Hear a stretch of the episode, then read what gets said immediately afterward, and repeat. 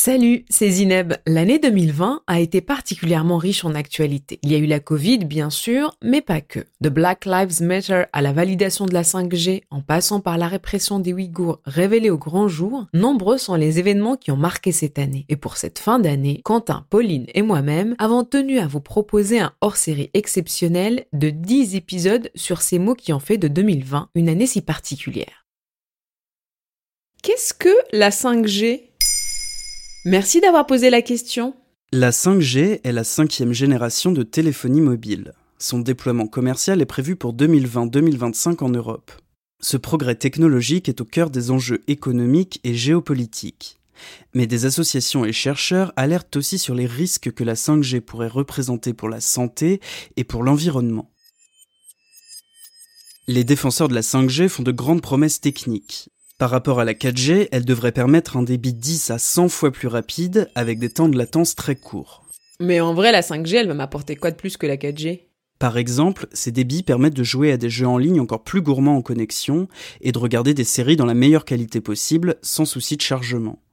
Mais au-delà de ça, la 5G est un pas de plus vers la ville intelligente, permettant aux objets connectés de communiquer entre eux. Une des technologies qui devrait particulièrement bénéficier de la 5G, c'est la voiture autonome, qui peut ainsi réagir en une milliseconde. C'est pourquoi cette nouvelle génération de télécommunications est présentée par les gouvernements comme un enjeu stratégique et un projet industriel majeur. On va donc multiplier les ondes électromagnétiques, quoi. C'est pas très très très très bon pour notre santé tout ça, hein c'est ce que craignent certaines associations qui alertent notamment sur les risques d'insomnie, de baisse de fertilité et même de cancer. Il faut dire que l'Organisation mondiale de la santé classe les rayonnements électromagnétiques parmi les cancérigènes possibles. Trois experts ont répondu à ces inquiétudes dans un article publié par l'INSERM. Ils expliquent que les ondes de la 5G ont des longueurs d'onde comprises autour des 3,5 GHz, c'est-à-dire plus petites et plus énergétiques que celles de la 4G.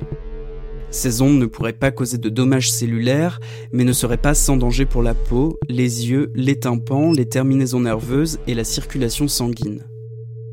Le problème, c'est que cette technologie est développée sans que les scientifiques ne soient certains de son innocuité.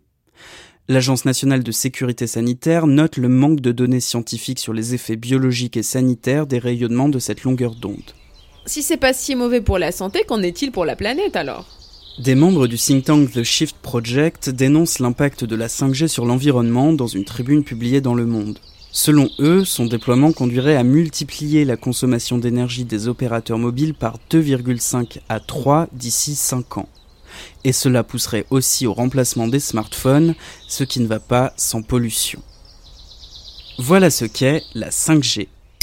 Maintenant, vous savez. En moins de 3 minutes, nous répondons à votre question. Que voulez-vous savoir? Posez vos questions en commentaire sur les plateformes audio et sur le compte Twitter de Maintenant, vous savez.